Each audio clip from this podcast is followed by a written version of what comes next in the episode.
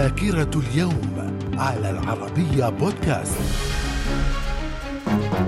أهلا بكم إلى ذاكرة اليوم العشرين من يناير في العام 1523 كريستيان الثاني يجبر على التنازل عن عرشه كملك للدنمارك والنرويج.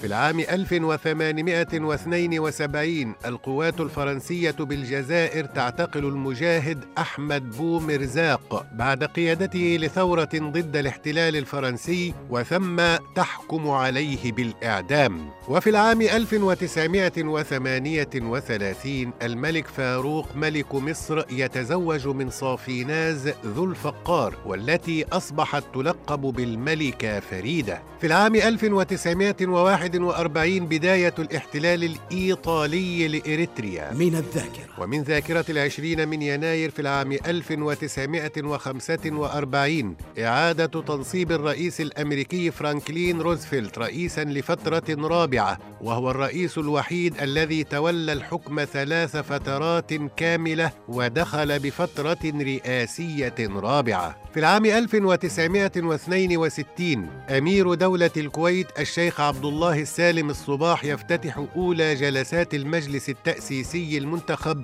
والمكلف بوضع دستور للدولة. في العام 1981 إيران تفرج عن رهائن السفارة الأمريكية بعد 444 يوما من الاحتجاز وذلك في يوم تنصيب الرئيس رونالد ريغان رئيسا للولايات المتحدة. من الذاكرة. ومن ذاكرة اليوم العشرين من يناير في العام 1993 عقد لقاء سري بين رئيس الدائرة الاقتصادية في منظمة التحرير الفلسطينية أحمد قريع والباحث الإسرائيلي يائير هيرشفيلد في النرويج وذلك في إطار سلسلة من الاجتماعات السرية التي أدت إلى توقيع اتفاق أوسلو. في العام 1996 انتخاب رئيس منظمة التحرير الفلسطينية ياسر عرفات رئيسا للسلطة الوطنية الفلسطينية. وفي العام 2009 باراك أوباما يتولى رئاسة الولايات المتحدة ليكون أول أمريكي من أصول أفريقية يتولى هذا المنصب. من الذاكرة. ومن ذاكرة العشرين من يناير في العام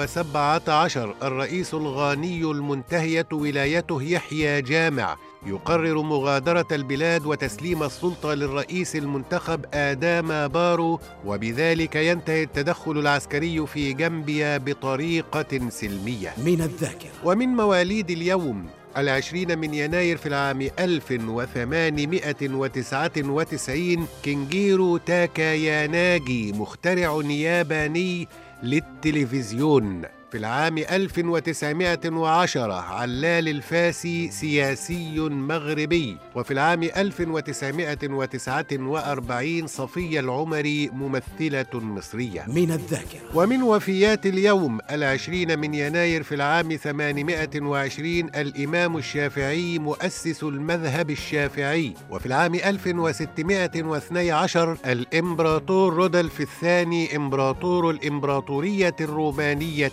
المقدسة. وفي العام 1936 توفي الملك جورج الخامس ملك المملكة المتحدة. من الذاكرة. إلى اللقاء.